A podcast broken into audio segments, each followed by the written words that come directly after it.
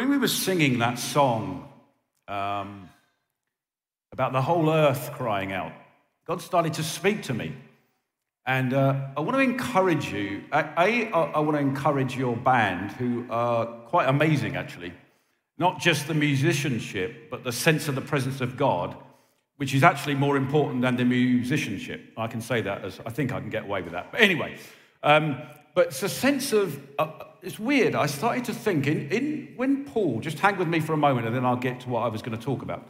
Um, that, that I've been to the city of Ephesus, and in Acts, I think it's 18 or 19, Paul talks about how he, he or rather, Luke writes about how Paul planted this church that probably had 2,000 people in it by the time Paul left. And the reason that Paul had to leave was that, that there was a riot in the city because they used to worship a god called um, Artemis of the Ephesians. Should I just keep going? Sounds, yes, just keep talking? Sounds like, okay. Called Artemis of the Ephesians. And I've stood in the temple. There's a temple there. There's the ruins of a temple where it says they used to cry out, Great is Artemis of the Ephesians. And you can, be, you can be in a church like this and you can take it for granted. But I tell you, this city, you must keep crying out, Great is Jesus Christ of Nazareth. Because the temple is now flattened. There was an earthquake which wiped most of the city out. It was a key port, a seaport, and then the earth, sorry, the sea kind of silted up and it moved inland and just got left. And no one today in the world shouts out, Great is Artemis to the Ephesians. And Paul was chased out the city. And today we, we cry out, Great is, is our God. And we cry out, Great is Jesus Christ of Nazareth, this Galilean carpenter who people would have thought, What is this? And yet he comes into Jerusalem as the last time he comes into Jerusalem, and the crowds start to cry out, Hosanna! And the, spirit, and the religious leaders are going to the disciples, tell them to be quiet. And Jesus goes, if, if they don't cry out, the stones are going to cry out. And you can be in a city like Berlin that spiritually can be quite overwhelming. And I want to encourage you keep shouting out, Great is our God. Okay? Because Jesus is alive. He's reigning from heaven now. He's here with us today. And he's set up a throne that is from everlasting to everlasting. No one in Berlin today is shouting out, Great is Artemis of the Ephesians. But we come to Jesus Christ of Nazareth, and he is great. And if we don't cry out, the, the rocks out there are going to cry out. So Dave's right. Dave's right. He is the God over your, your cancer and your, the trouble in your life, but he's, he's the creator God who's the God of the whole earth and the universe, and he's worthy to be praised for who he is. And you find when you shout out, Great is our God, something happens.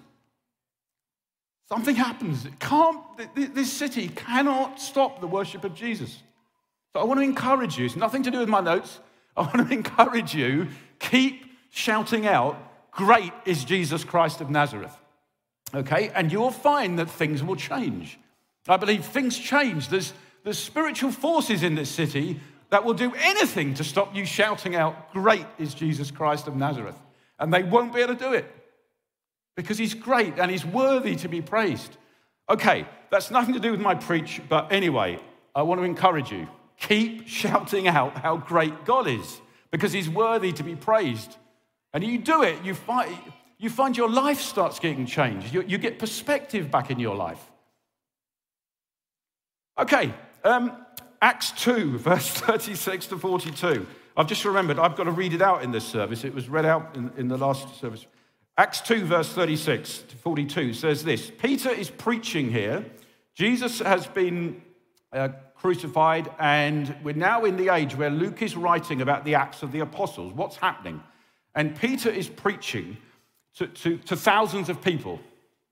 Okay, this is Peter who, who denied Christ three times, but has now been filled with the Holy Spirit, and power has come on him. And he says this, let, verse 36 Let all the house of Israel, therefore, know for certain that God has made him, that's Jesus, both Lord and Christ. This Jesus whom you crucified. That's what he's saying to the crowd. Now, when they heard this, they were cut to the heart and said to Peter and the rest of the apostles, Brothers, what shall we do? And Peter said to them, Repent and be baptized, every one of you, in the name of Jesus Christ, for the forgiveness of your sins, and you will receive the gift of the Holy Spirit. For the promise is for you and your children, that means us today, and for all who are far off, everyone, everyone whom the Lord our God calls to himself. Promises here. And with many other words, he bore witness and continued to exhort them, saying, Save yourselves from this crooked generation. So those who received his word were baptized, and they were added that day about 3,000 souls or 3,000 people. And they devoted themselves to the apostles' teaching and the fellowship, to the breaking of bread and the prayers. And today, I want to look at the importance of community.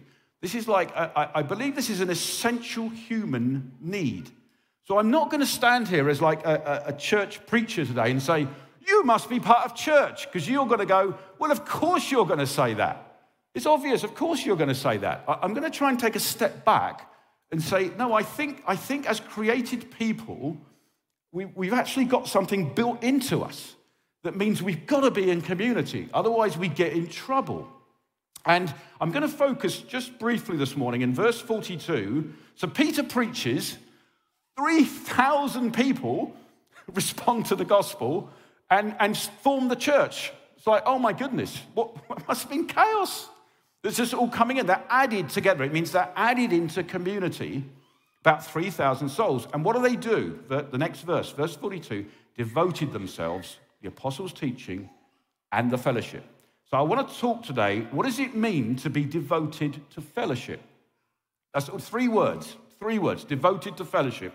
The word fellowship in the English Bible here is not an inspiring word, but actually the Greek word is quite strong because it talks about partnership. It talks about being interdependent, it talks about being dependent on each other it talks about mutual love and care. Okay, so it, I don't know what fellowship means to you, whether it just means have a nice friend or be with some nice people. The Greek word is much stronger than that. And this word devoted, devoted themselves. Um, uh, I, I, used to, no, I won't go into it now, but I used to watch a film many years ago. It was actually a musical, uh, uh and there was a song in it which went, I'm hopelessly devoted to you. And I, and I, confess, I used to sing this song in my teenage years. And um, I thought I was a particular actor in this musical, and we won't, we won't get into that. But anyway, the, the, the, word, the hopelessly devoted, it kind of means it's a kind of a, it's a lovely word. It's kind of about love, and it means I, I, I think lots of you, and it's all wonderful, and it's kind of this warm glow. The Greek, again, of the devoted, actually means to be, it, it has more of the meaning of being steadfastly committed. Okay, not just, not just having a nice warm feeling in my heart, has more of the sense of continuing or persevering under some resistance. That, that's, what it, that's what they had to do. They, devote, they, they said, we're going to remain steadfastly committed to partnership together, is, is a way this could be translated. Okay, so three questions today, and I'll go through these quickly. Why is community so important? Why is it sometimes so difficult? and what can help us. Why is it so important? I want to say, I think it's essential to humanity. Just step back. It's essential. We have a need for community, like I call it hardwired into us. Okay, now I, I, know some of us are more independent than others, and we have introverts and extroverts in the room, and the introverts can probably last longer without people than, than the extroverts can. But God made us in his image. And God has been in community uh, for eternity Father, Son, and Holy Spirit. Okay? And there's something in us, there's something in us that needs community. We're not, we're not built, we're not wired to be completely on our own.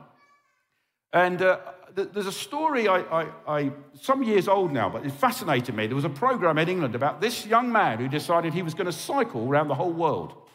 So he sets off from London, I think it was. And I'm sure he obviously can't cycle over the oceans. But anyway, he gets on boats, gets to France, cycles down through Europe, right down through Ukraine, into the Far East. And I can't remember how far, however far you can get on land to when you hit sea again gets on a boat and goes down to Perth in Australia. He's then going to cycle across Australia, get a boat to America, and cycle across America and get a boat back to England. And he's doing it completely unsupported. So he said, The whole point of this is I want no crew, there's no film crew, there's no one around me, there's no one in a car behind me with the food, uh, mending the punches. I'm completely on my own. And he does really well. He, he gets all the way across Europe, he's staying in different places, he's got people helping him. And he gets the boat down to Perth, and he gets to Perth in Western Australia, and they're going like, you, you're going to cycle across Australia on your own. He goes, yeah, yeah, I'm going to cycle Australia, man. And uh, I mean, they're trying to convince him he's completely mad. And uh, there's a road, there's a road that goes across Australia from Perth really into nothing. It's in the middle. I know some of you in this room will think Australia, there's not much in Australia anyway. But anyway, there's a lot of desert in Australia, and this road goes right into the heart of Australia. It ends up somewhere near Adelaide, and it's a long way. So anyway, he, he tells the police, the police are telling him not to do it, he's crazy. He sets off on this road, and this road just goes east from Perth. And it just goes to nothing. And we're not talking about trying to get from, you know, I don't know, even Berlin to Munich. I mean, that's like a five minute ride compared to this. So he sets off, and this road has, has nothing on it. So he, he said, all you meet is the occasional truck that either goes past you and nearly kills you or comes the other way. And about five days into this, he's seen nothing. He's, he's, he's not spoken to anyone, he's not met anyone, he's um, not seen an animal, there's no, there's no trees, there's a few cacti, cacti apparently. That's it. And by about the fifth night, he's camping. So he's got his tent and he's camping by himself. And he's, he describes it. He says, I start to lose my mind. He'd been fine all the way up to now. I mean, he's been through a lot. I've, I've seen it. He goes through a lot just getting through Europe to the Far East. But now, he's in this like a, it's like a wilderness. There's nothing. And he says, What about the fifth night? He's starting to break down. He, doesn't, he doesn't, he said, I can't understand what's happening because it's all on a video. He, he, videos it. And by about the 10th night, this is the distance we're talking about, he's into his 10th day at night, and, and the guy is getting so unwell. He's now starting to hear voices, he describes it, and he's mentally breaking down. And he puts it down. He said, It's solitude. I cannot survive without other human beings. There's, there's something in me. This guy had been through huge hardship and he has to call for help.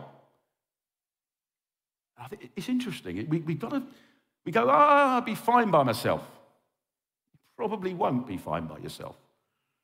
Some, God's created us for each other, to help each other, to be with each other. This is why it's so important. He's, he's written it into, the human, into human history in the Bible. God's plan has always been for a people. Jesus came to save individuals. He knows your name, He calls you out by name, but, but He's constructing and putting you into a global family of believers. Okay? You're, you're part of, you're co heirs with Christ. You're children of God. You've been adopted into the family of God. You're not just your own isolated person. Okay, John 17, 4, um, uh, Jesus is praying for his disciples. He's just about to be crucified on the cross. And in verse 4, at the beginning of his prayer, he says, he's praying to the Father. And he goes, Father, I glorified you on earth. I've glorified you, having accomplished the work that you gave me to do. You think, hang on, no, Jesus, you haven't, you haven't been to the cross. It's, it's, I don't know if any of you have ever looked at this. It's, it's, in, it's very interesting. Jesus is praying, and then he goes on to pray and describe the community of believers, his disciples, what he's done in their lives, how he's helped them. And so you look and you think, oh, okay, so something of the work of Jesus must be to create community. Because he's then praying for these disciples. He says, Thank you, Father, for what now, I'm now seeing in these. Thank you for what they're doing. Thank you for the love they have for one another. I've accomplished the work that you gave me to do. It's very important. He does shout, It is finished on the cross. It's true. If you receive Jesus, you, you get up this morning and there's a finished work over your life. Okay? You don't, you, you, you don't have to repeat it. Jesus said, It's finished. Jesus, it, it says in Scripture in Hebrews, Jesus, this one that's now ascended into heaven, is now sat down at the right hand of God because the priests in the Old Testament would have to get up day after day after day and bring sacrifice for sin. And they say, don't have to do it anymore because Jesus has come once and for all and paid the price, and now he's sat down at the right hand of the Father. That's the gospel. He's sat down, he's done it, it's finished. But Jesus is saying, Jesus, part of the work of Jesus is to establish this community. See, the Bible is a story of people pursuing God who go through it. I haven't got time to go through it. All the way through the Bible, it's a story of God going after a people. He wants a people, doesn't just want individuals. When you become a Christian, you're joined to Christ, but you also become part of the bride of Christ. Okay, so I, I hear people say to me, let's go to church. And I, I've said it myself. Am I going to church? Well, it's probably changed a bit now. I'm a pastor. I kind of have to go to church. But you, you, you, say, Am I going to church on Sunday? And the more I thought about it, no, that, uh, you know, we shouldn't say that. We shouldn't say that because we are the church. We are the church. We are gathering together as a group of people in a room, but we're still the church when we're not in this room. We're not going to church. Uh, uh, it comes from going to a building. The building isn't what it's about. The, the scripture says that we're now these living stones full of the, full of the, full of the Holy Spirit. We're now temples of God. We don't go to the temple, we are the temple. And we come together as the people of God. Don't say, we, we, we are the church. You, you can't separate yourself from it. And you can, you can try and live your life, and you probably can live your life where it's just me and Jesus. I tell you, it's not God's best for you. I just say it's not God's best for you. So that's why community is important. That's why I'm talking about it today, because I think it's hardwired into us. It's essential to humanity. Second question is, um, why is it so difficult? Let's be honest. You, you can think, oh, Neville, this sounds great. This, yes, it's so important. Yes, okay, you're convincing me. This is, this is great. Um, uh, but there's one problem. I, I've tried it. Tried it. It's tough. It's tough. So let me just ask this question Why is community sometimes so difficult? And it is difficult sometimes. It's, it's wonderful and difficult. But then most of the great things in life are, I'm honest. Let me ask you some questions. I, I, I think the first thing I want to say is um, you might think, what, what am I talking about? So, why is it so difficult? Examine your own attitude to community. What are you, what are you talking about? There's nothing wrong with my attitude? What do you mean? Question, my question is Have you fully examined your view of fellowship or community? Think, what do you mean? Explain what you mean. Second question Is it okay as long as it does what it needs for me? Is that your definition of this community is okay as long as it does what I need. Yeah, it's painful. It's a good question to ask yourself. Does it meet my consumer instincts? Okay, I'm just gonna I'm gonna fly out this evening so I can say what I like here, okay? Um, does it, does it, I would say this in the church I'm in in Brighton, don't worry. Does it, does it meet my consumer instincts? You see, we, we live in a society which is, I say this for, for Europe, I guess, large parts of Europe, society where we're being shouted at all the time to uh, uh, uh, buy this thing. Why should you buy it? Well, because you deserve it. You've worked hard for it. You can be greater if you have this. You can be better. You can have a more fulfilled life, which is the life that you deserve. And don't let anyone tell you you don't deserve it because you do deserve it. That's what's shouted at us every day. And we as Christians can bring that into church. I, I, say it to myself as well. I, I, even I can find myself doing it. Does this serve my needs? I think it's the wrong, it's not, it's not totally wrong question to ask, but it's not the only question you should be asking. I had, a friend, um, uh, a pastor from India, who I talked with probably a couple of, no, probably before the pandemic, and he was visiting England for the first time. Hadn't been out of, been out of India very much, and um, I made this. I asked him this stupid question. I said, "Is there anything you'd like to say to me about what you see about church in England?" Thinking, "Oh, he just says, oh, this is wonderful." Be careful when you ask that question. And um, he just paused. Said, "Do you really want me to tell you?" And now I'm getting a little nervous. And uh, I said, "Yes," because I can't back down now. I've got to hear it. So he, he says, I just wasn't expecting him to say it. He said, he said, do you know what he said? I, he said, it's like, it looks like you all live like kings.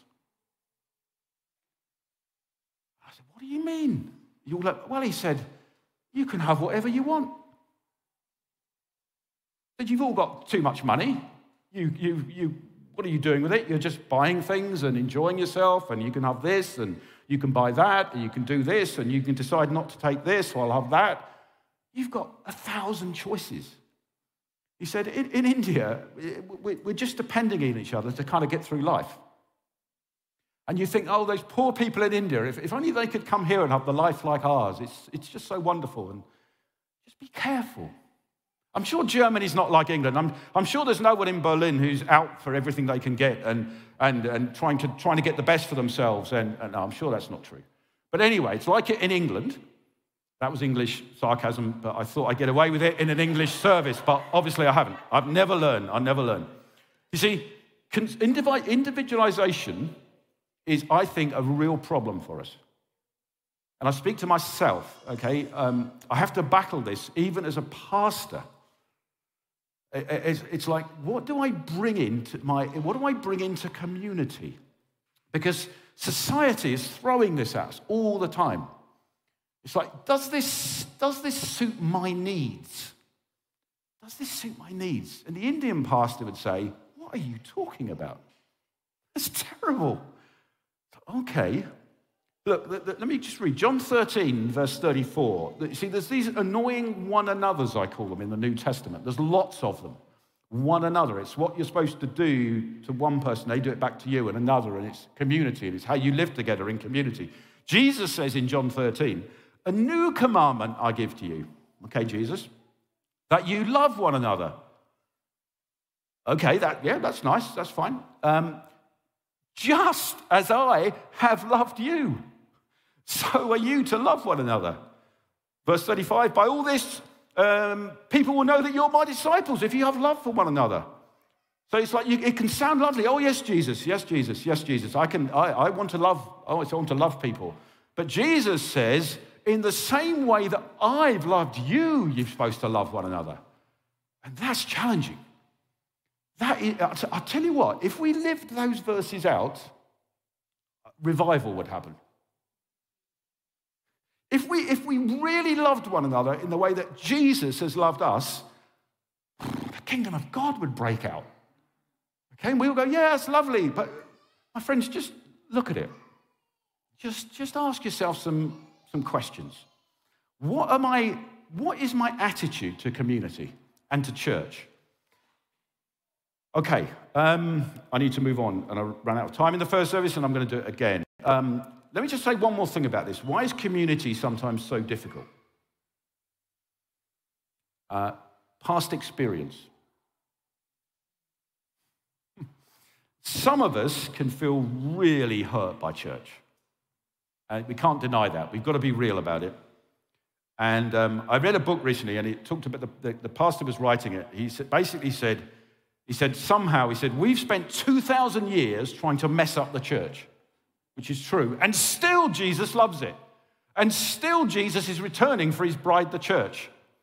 We've, we've made our best efforts to mess it up. We, we've done really well. We've really tried hard. And we're trying hard today. But Jesus still loves the church. God hasn't gone, oh, no, you've made such a mess of it, I'm going to have to come up with another plan. I'll get another bride. Not what's happened. I want to say to you today, I, I want to urge you, I want to plead with you as a pastor. If you're sitting here today thinking, I'm just disappointed in church, you can even feel betrayed. You can even feel, you can even, I've seen hypocrisy. I've seen people say things and they just weren't living it out, and I can't believe anything anymore. Now, I've spent six years as a pastor in Berlin. I, I, I know these things were around, okay? I want to say this to you. Please don't give up on what Jesus is passionate about. Okay? We, we've tried to mess it up for so long, and there's still going to be a wedding feast of the Lamb, and it's going to be absolutely glorious. And you won't really see what the church is like until the day there's a wedding feast and Jesus is with his bride. And it's going to be amazing. We're going to go, oh, people from every tribe and tongue and nation put under the same roof because we're now under one Jesus and he's broken down every dividing wall with the gospel, and there's nothing like it in the earth. We go, no, I don't think so. Friends, please, I say to you, we come to Jesus and say, This is a mess. And Jesus says, You're a light on a hill. okay? You're a light on a hill. Oh, it's a mess. I can't. No, no, no, no. Jesus, no, you're a light on a hill. A city set on a hill cannot be hidden. What he says to you today in Berlin, you're a light on a hill. Church, come on. Come on. Jesus is passionate about his church. He's returning for his church. He loves his church. It's his bride. Sure, we mess it up. Sure, we say stupid things and do stupid things. But it doesn't change the reality that Jesus is married to the, getting married to the church. And he says, get in community and work your lives out. Okay. Sorry, I get passionate about these things. Okay. Um, final question. Final question. So we're just, why is it so important why is it so difficult? What can help us be devoted? And I, have kind of answered one of these, these questions, really. Eternal perspective, I was just talking about it. We won't really see the church until her wedding day. Okay? You can see mess and disappointment, but that isn't the spiritual reality of what the church really is. Faith, Hebrews 1, 11 1 talks about being, being sure of what we hope for and certain of what we can't see. We live by, you live by faith about the church, okay, one day it's going to be absolutely glorious. I, I don't want to be there on that day at the wedding feast and just thinking, you know, I never bothered. I never bothered with it. Jesus says, No, I'm putting you in community because I want to demonstrate what it means to be one new person in Jesus Christ. And so someone can walk in the room and go, All these different people together, what, what joins you all? What's happening? You're so different. And you come from different backgrounds. And you've got different intellects and you've got different finances. And you're a prophetic demonstration of this one new person in Jesus Christ that he died on the cross for. Don't despise it, don't give up on it. Eternal perspective helps us. Learn to press through. I've got to be really honest. Um, uh, it will be difficult. Even this church will be difficult. Even with David, Jenny, it's going to be difficult. Difficult, okay? They're not perfect. No, it, the church is difficult. Okay, devotion to fellowship is challenging. I can't say anything different to that. Um, in, in, England, we have this kind of, we're so polite in England, um, and uh, uh, we, we kind of have this phrase about other people that we don't kind of, that are a bit different to us. We call them mysterious. So, what I say is, church is full of mysterious people. And what that's code for is people that are nothing like me, and I wouldn't take them down the pub for a drink. Okay? They're, they're, I'm just, can I say that? I just have. I'm, I'm just being honest, okay? That is mysterious people, we say in England. You might well in Berlin call it something different, and I'm sure you would. Okay, but, but this is the genius of God's plan. You see, if you get in a room and spend your life with people that are just like you, it's really hard to be transformed into the image of Jesus. So Jesus puts us in a room with, with people that aren't like us because we think, we think we're the most holy. We think we're the most like Jesus. But what we have to do is we have to learn from each other. And uh, sadly, the longer I go through my Christian life, the more I realize I'm, I don't know. And, and, and God's had to do some really tough things with me and say, You're not as clever as you thought you were. And you thought you were brilliant at this. And actually, this person's far cleverer than you. And, and, and they've got this view on, and it actually, oh, that's what it means. And you, you learn patience. You, you, you, you learn not to be quick to anger. God, God kind of does things in you in community. It's all part of becoming more like Jesus.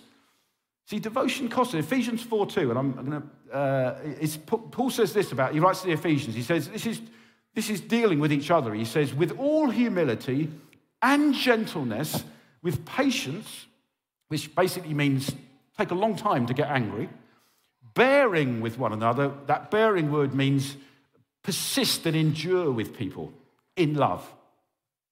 That's what it means to be devoted to fellowship. Be humble, be gentle, be patient, and persist with each other. I'm not promising some easy ride here, but I'm saying it's so worth it.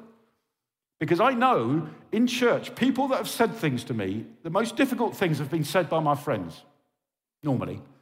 And, and a, a friend who is able to say difficult things to you, just keep hold of those people.